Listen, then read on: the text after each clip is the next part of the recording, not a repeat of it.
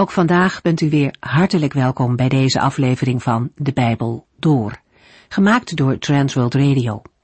Voor meer informatie kijkt u dan op onze website transworldradio.nl. In deze serie gaat u in vijf jaar tijd met ons de Bijbel door, van Genesis 1 tot en met het laatste vers in Openbaring 22. De vorige keer lazen we in Ezra 9 dat Ezra met een tweede groep uit Babel teruggekeerd is naar Jeruzalem. Daar komen de leiders van het volk hem slecht nieuws brengen. Het volk van God heeft zich door huwelijken vermengd met heidense volken. De leiders hadden zelf het voorbeeld gegeven. God had het echter verboden vanwege het gevaar dat zijn volk de heidense gebruiken en afgoden zou gaan volgen in plaats van hem trouw te blijven. Het was niet verboden om met iemand van buiten Israël te trouwen, maar dan wel op voorwaarde dat diegene ook de God van Israël wilde aanvaarden. Huwelijken sluiten met mensen die niets van God wilden weten, was niet toegestaan. En als Ezra daarvan hoort, is hij diep teleurgesteld. De zonde van zijn volk raakt hem. Hij is net uit Babel gekomen, blij dat hij weer in Jeruzalem is en de Heere kan dienen op de plaats die God heeft uitgezocht. Er breekt een periode van geestelijk herstel aan. Het is duidelijk dat de tijd van Gods oordeel voorbij is. En dan blijkt dat velen Gods voorschrift naast zich neergelegd hebben. Ezra kende Gods woord zelf goed. Hij leefde met God. Voor hem is het duidelijk hoe erg dit in Gods ogen moet zijn. Het eerste wat Ezra doet is zich verootmoedigen voor God. Ezra begint niet zelf alles te regelen, hij zegt ook nog niets, maar hij zit stil bij God. En er komen meer mensen die Gods woord ter harte nemen. En juist deze verootmoedigende houding laat de mensen beseffen dat ze verkeerd bezig waren. Men kan zo gewend raken aan bepaalde zonden dat ze ook niet meer als zonde gezien worden. Maar voor God blijft zonde altijd zonde. Er ontstaat schuldbesef en berouw. En als het tijd is voor het avondoffer, staat Ezra op en bidt tot God. We lezen vandaag hoe het verder gaat in de laatste hoofdstukken van het boek Ezra. In de vorige uitzending hebben we het gebed van Ezra gelezen. Het schuldgebed van Ezra vindt plaats voor de tempel. Het gaat dan vermoedelijk om de buitenhof van de tempel. De verandering van de ik-vorm naar de hij-vorm toont de naden in de tekst van het Bijbelboek Ezra. De samensteller van het Bijbelboek, die voor ons onbekend is, heeft vermoedelijk van de eigen memoires van Ezra gebruik gemaakt. Ezra 10 vers 1 Terwijl Ezra geknield op de grond voor de tempel lag en onder tranen bad en schuld bekende, verzamelde zich een grote menigte mannen, vrouwen en kinderen. Iedereen was in tranen uitgebarsten.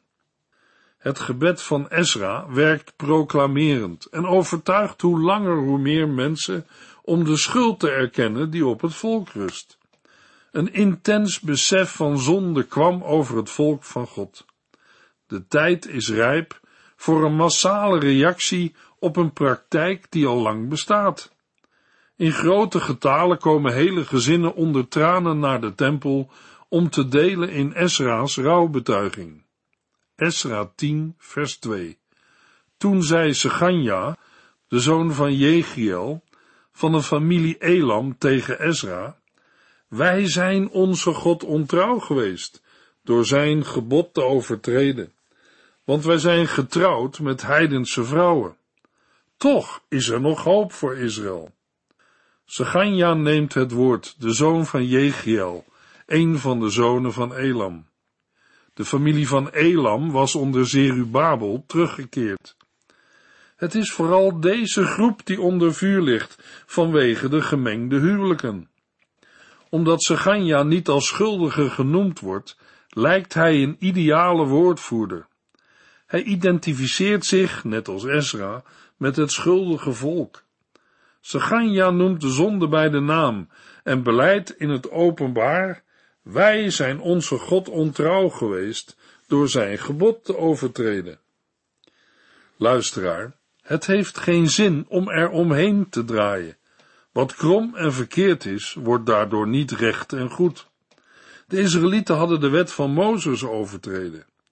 Seganja zegt ook, toch is er nog hoop voor Israël. Seganja keurt de gemengde huwelijken in zijn gemeenschap af. Daarbij moeten we ook bedenken wat er in 1 Koningen 11 wordt gezegd over de vrouwen van Salomo.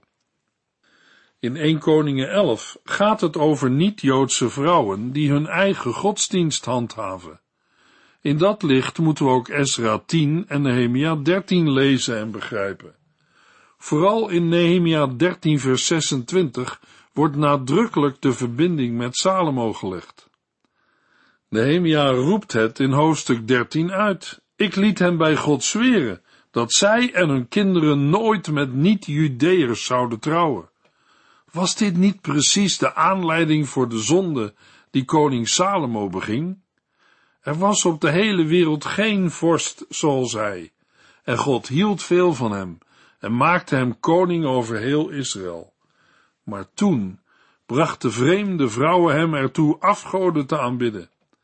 Denkt u dat wij u zullen toestaan in dezelfde zonde te vervallen? Wat hebben we gelezen over de afgoderij van koning Salomo? 1 Koningen 11 vers 1 en 2. Behalve van de Egyptische prinses hield koning Salomo nog van een groot aantal buitenlandse vrouwen. Vele van hen kwamen uit landen als Moab, Ammon, Edom, Sidon en het land van de Hethieten. Ze waren afkomstig uit de volken waarover de Heere tegen de Israëlieten had gezegd dat zij niet met zulke vrouwen mochten trouwen, omdat deze hen zouden overhalen hun afgoden te gaan aanbidden. En verder in vers 3 en 4, deze vrouwen waren de aanleiding dat Salomo zijn hart van de Heere afkeerde, vooral toen hij al wat ouder werd. Zij brachten hem ertoe hun afgoden te vereren in plaats van volledig op de Heere te vertrouwen en hem te dienen, zoals zijn vader David had gedaan. Laten wij bij deze teksten de woorden van de apostel Paulus in herinnering roepen. In 1 Corinthians 10 houdt hij de gelovigen de les uit de geschiedenis voor ogen. Alles wat er met Israël is gebeurd, is om een voorbeeld te stellen. En het is opgeschreven als een waarschuwing voor ons, die in het einde van de tijd leven. In 1 Corinthians 10 vers 12 schrijft Paulus, Als u denkt dat u nooit zo ver zult gaan, moet u oppassen om niet te zondigen. Luisteraar, leef dicht bij de Heere. Esra 10 vers 3 Seganja zegt nog meer, laten wij God plechtig beloven dat we van deze vrouwen zullen scheiden en hen met hun kinderen wegsturen. Wij zullen doen wat u en de anderen die God eerbiedigen ons opdragen. Wij zullen Gods wetten gehoorzamen. Seganja heeft de aanklacht tegen zijn volk vanwege de ontrouw toegegeven. Maar hij stelt zijn hoop op de ontbinding van de huwelijken. De vrouwen moeten vertrekken en mogen hun kinderen meenemen. Dat is geen idee van Seganja. Ezra en de mannen die ernst maken met Gods bevel, hebben dit al aanbevolen. Het is Ezra's eigen idee. Het is ook goed denkbaar dat de mannen die we in Ezra 9 rond de rouwende Ezra vinden, belast zijn met de ontbinding van de gemengde huwelijken. De maatregel van het wegsturen van deze vrouwen en hun kinderen komt bij ons als erg streng over. Toch had op grond van de wet van Mozes ook de doodstraf geëist kunnen worden. In verhouding daarmee wordt er in Ezra 10 genadig gehandeld. De Heere vindt trouw aan zijn verbond, belangrijker dan de band van het huwelijk. Het wegsturen van vrouwen en kinderen vinden we ook op andere plaatsen in de Bijbel. Bijvoorbeeld bij Abraham, zijn bijvrouw Hagar in Genesis 21 en andere bijvrouwen van Abraham in Genesis 25. In Esra 10 vers 4 zegt Seganja tegen Esra, Sta op en zeg ons hoe wij de zaak moeten rechtzetten. Treed krachtig op, wij staan achter u. Tussen de regels door wordt zichtbaar hoe bijzonder Ezra met zijn gezag omspringt. Hoewel duidelijk is dat hij zelf de ontbinding van de huwelijken heeft geëist, lijkt hij hier eerst terughoudend. Behalve het betreuren van Juda's hopeloze situatie, doet Ezra schijnbaar niets. Hij wacht tot iemand uit de gemeenschap hem oproept tot actie over te gaan, waartoe hij zelf tevoren een discrete aanzet had gegeven. Zo legt Ezra, hoewel sturend aanwezig, in eerste instantie de verantwoordelijkheid en het initiatief terug bij de gemeenschap zelf. Hij laat de leiders zichzelf onder een eed plaatsen. Ezra 10, vers 5 en 6. Ezra stond op en liet de leiders van de priesters en van de levieten en van het volk zweren dat zij zouden doen wat ze Ganja had voorgesteld. Daarna ging hij naar de kamer van Jochanan, de zoon van Eliashib, in de tempel. Hij weigerde te eten of te drinken, want hij was diep bedroefd over de zonde die ze hadden begaan. Dit is een eerste stap, omdat het niet mogelijk of zinvol is om meteen te beginnen met de collectieve ontbinding van de gemengde huwelijken. Tegelijkertijd is het een belangrijke stap die ervoor zorgt dat het niet maar bij intenties blijft. Na de eed, die men bij zijn eigen leven zweert, is er geen weg terug, want de ontbinding van de gemengde huwelijken wordt verzekerd met het leven van de leiders. Met die wetenschap gaat Ezra naar de tempel en laat hij de uitvoering over aan de gemeenschap zelf. Ezra gaat onverminderd verder met rouwbedrijven en trekt zich terug in een kamer van Eliashib in de tempel om er te vasten. Het toont aan dat Ezra's droefheid meer is dan een ritueel. Ook als het beoogde effect is bereikt, rouwt Ezra verder.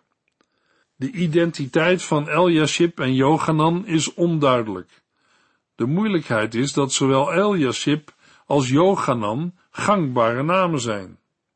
In de eerste zes versen van Ezra 10 zijn we getuigen van het begin van een geestelijke opleving. Wat wij eruit kunnen leren, is dat gehoorzaamheid aan het woord van de Heere de omslag geeft. Als een mens het woord van de Heere wel hoort of leest, maar er niets op uitdoet, dwaalt men af. Daarnaast zien we in Ezra 10 dat als afgedwaalde mensen tot inkeer komen, zij zich verootmoedigen en schuld beleiden, er een weg terug is naar de Heere. Mogelijk is dat een pijnlijke weg, maar vooral een heilzame weg. Als een mens met echt berouw tot de Heere gaat, zal het resultaat zijn dat zij weer geestelijk zullen opleven. Vandaag geldt nog steeds Handelingen 16 vers 31. Geloof in de Heer Jezus, dan zult u gered worden. Luisteraar, als u persoonlijk tot Christus komt, zal er iets gebeuren. Dat gebeurde ook bij de gelovigen van Thessalonica.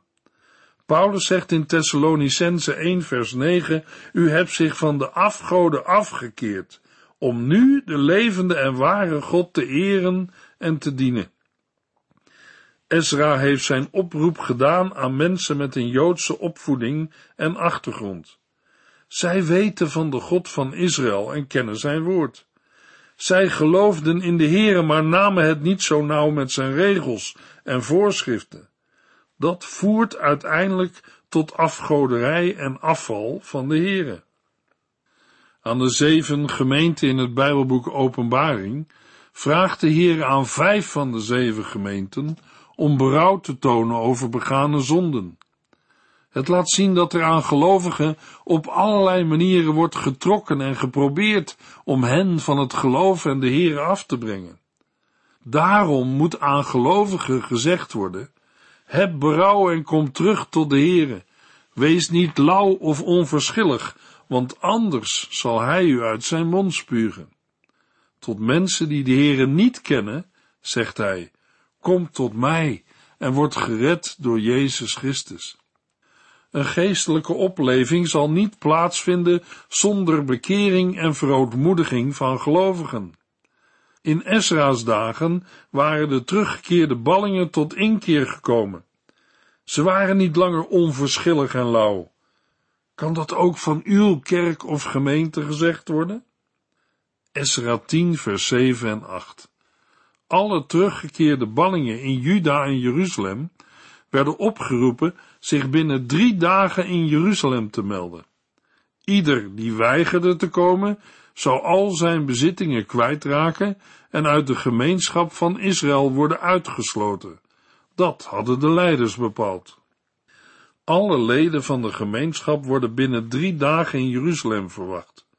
Komen ze niet, dan volgt uitsluiting uit de gemeenschap en verbeurt verklaring van bezit. De boodschap is duidelijk. Wie verzuimt in te gaan op deze topprioriteit, heeft geen deel aan Israël zoals de Torah het voorschrijft. Uit vers 9 blijkt dat de oproep enkele maanden later is uitgegaan. Mogelijk was de oproep ook al eerder gecommuniceerd, zodat men zich kon voorbereiden. Voor de reis in het relatief kleine Juda krijgt men drie dagen. Het voortbestaan van Israël heeft alle prioriteit. En men moet op het moment van de oproep een onmiddellijke en radicale keuze maken, voor of tegen hervormingen in Israël. Hervormingen volgens de Torah. Voorschriften handhaven en uitvoeren, zoals de Heere deze heeft voorgeschreven. Joden en hun niet-Joodse vrouwen en hun kinderen mogen vertrekken. Uit de tekst blijkt niet of Esra deze termijn of deze straf heeft bepaald. Maar omdat het Perzische Hof hem de bevoegdheid van verbanning heeft gegeven, is het zeer waarschijnlijk dat hij deze maatregel heeft opgelegd. Zijn betrokkenheid ligt voor de hand, omdat verbanning geen straf is die in de Torah voorkomt. De verbeurdverklaring hoeft niet te worden opgevat als een ban zoals bij Jozua. Het gaat hier wellicht om een inbeslagname door de tempel. Iedereen die een niet-Joodse vrouw heeft, moet een onmiddellijke en levensveranderende keuze maken.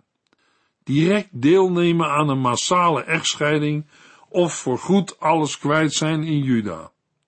Het gevoel van radicaliteit en urgentie die Esra en Seganja teweeg hebben gebracht in Jeruzalem, wordt nu de realiteit van iedere Joodse man.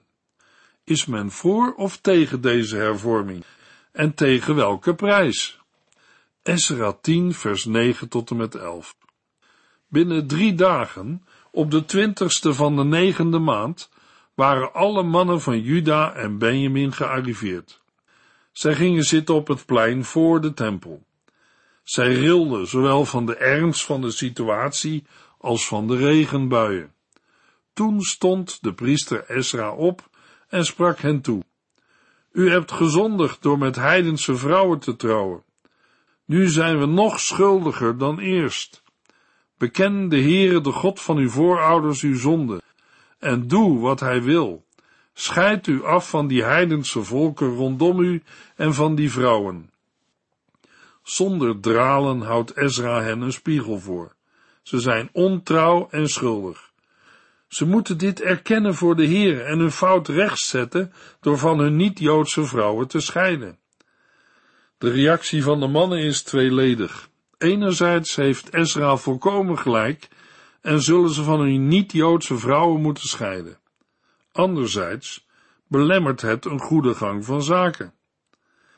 Rekening houdend met de vele huwelijken die zijn gesloten, zal de ontbinding ervan een lange periode duren. En men kan in dit jaargetijde toch moeilijk steeds in Jeruzalem blijven zonder onderdak. Realistischer is om terug te keren en per dorp te werk te gaan. Om de beurt zullen uit elk dorp de gezinshoofden van gemengde huwelijken met de leiders en rechters naar Jeruzalem komen om de echtscheiding te voltrekken. Zo zal de toorn van God worden afgewend. Beken de Heere, de God van uw voorouders, uw zonde, en doe wat hij wil. Scheid u af van die heidense volken rondom u en van die vrouwen. Met andere woorden, wees niet alleen maar een hoorder van Gods woord, maar wees ook een dader. De zonden moeten worden beleden. Jezus zegt over het gebrek aan liefde, aan de onderlinge liefde zullen de mensen zien dat jullie mijn leerlingen zijn. En wat zeggen de mannen in de tijd van Ezra? Ezra 10 vers 12. Alle mannen antwoorden, wij zullen doen wat u hebt gezegd. Wat Ezra zijn Joodse medeburgers vroeg, is niet gemakkelijk. Ik ben ervan overtuigd dat het voor velen een bittere pil was. Ze hebben pijn en hartzeer ervaren toen zij moesten scheiden van hun niet-Joodse vrouw en kinderen.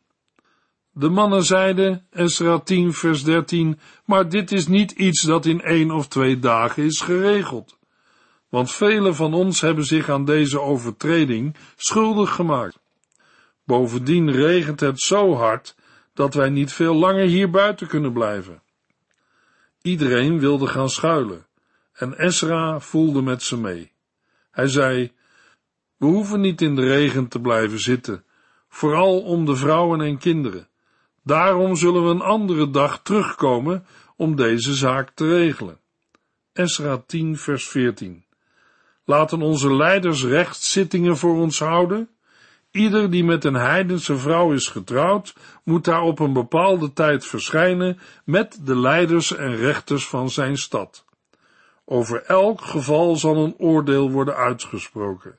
Zo zullen wij aan Gods toorn ontkomen. Maar niet iedereen was het met dit voorstel eens. Esra 10 vers 15 tot en met 17.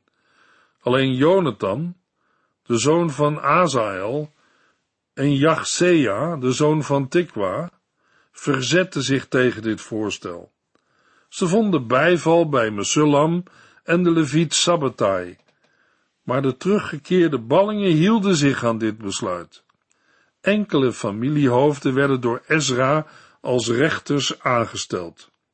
Op de eerste dag van de tiende maand begonnen zij rechtszittingen te houden. Op de eerste dag van de eerste maand hadden zij elke zaak behandeld waarin een Israëlitische man met een heidense vrouw was getrouwd. Een kleine oppositie tegen het voorstel wordt geregistreerd. Maar Esra stelt toch een familiehoofd per familie aan die de zaak behartigt. Hun opdracht begint tien dagen later, op de eerste van de tiende maand en loopt tot het einde van het jaar. Zij krijgen tien dagen om de commissies te installeren, die van december tot eind maart werken aan de zaak, zo'n drie maanden. Dat lijkt misschien lang voor de voltrekking van de ruim honderd echtscheidingen die we in de namenlijst van Ezra 10 vinden. Zeker als we weten dat het per dorp gebeurt. Maar mogelijk werken de commissies niet elke dag. Het kan soms een tijd duren om te bewijzen dat een vrouw van vermoedelijk gemengde afkomst wel of niet als Joodse mag worden gezien. Als hierover in de tijd van Serubabel al twijfel over bestond, is dat in Ezra's tijd nog moeilijker geworden. En de taak is hier ook groter dan alleen het vaststellen van de etnische afkomst. Er wordt ook beslist over het verbreken van belangrijke familiebanden. Ook mag niet worden vergeten dat nog de wet, nog de lokale culturen zomaar onterving toelaten van de kinderen uit gemengde huwelijken. De onderhandelingen daarover met de schoonfamilies moet niet worden onderschat. In feite is de tijd van drie maanden eerder beperkt. Mogelijk is de periode bovendien ingegeven om de zaak af te ronden binnen een jaar nadat Esra uit Babel is vertrokken. In ieder geval wil Esra de zaak op een ordelijke manier regelen, wat ook later gebeurt. Esra 10 vers 19 Deze mannen beloofden dat zij van hun vrouwen zouden scheiden en offerden een ram uit hun kudde als hersteloffer voor hun schuld. In de versen 18 tot en met 43 volgt een lijst met namen van de priesters die met een heidense vrouw waren getrouwd.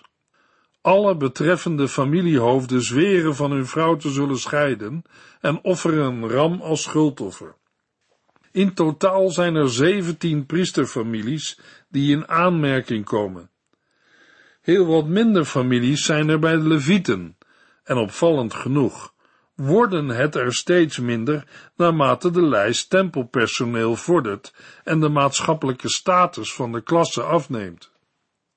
In deze verse worden de mannen opgesomd die van hun vrouwen gingen scheiden. Esra 10 vers 44. Al deze mannen waren getrouwd met heidense vrouwen en sommige van deze vrouwen hadden kinderen. De ontbinding van gemengde huwelijk is vandaag niet het meest geliefde bijbelse thema.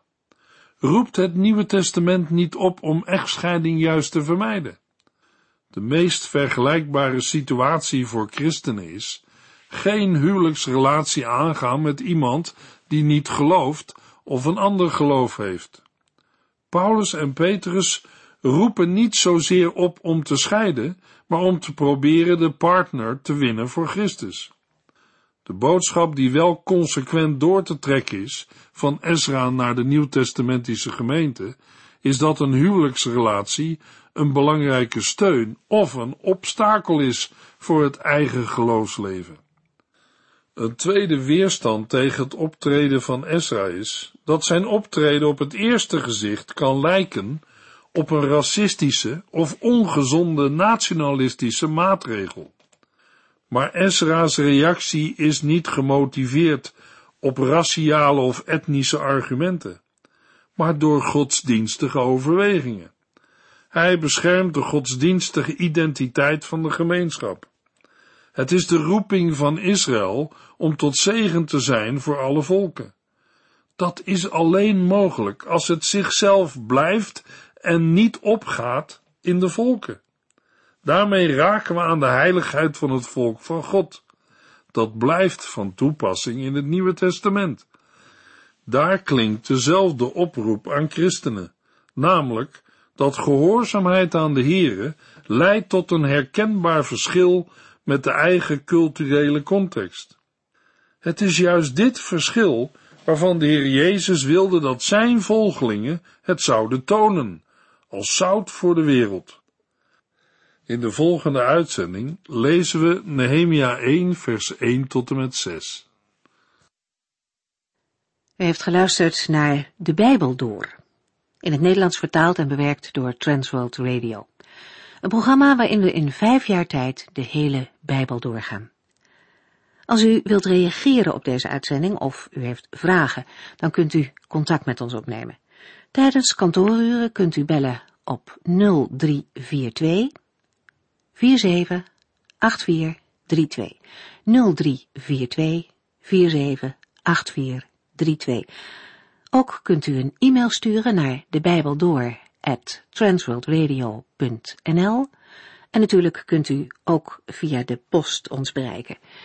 TWR, postbus 371, postcode 3770, AJ in Barneveld. Dit programma werd gepresenteerd door Cor Weda en Ike André. Techniek was in handen van Odin van Voerkom. En wij allemaal bedanken u voor het luisteren. Graag tot de volgende keer.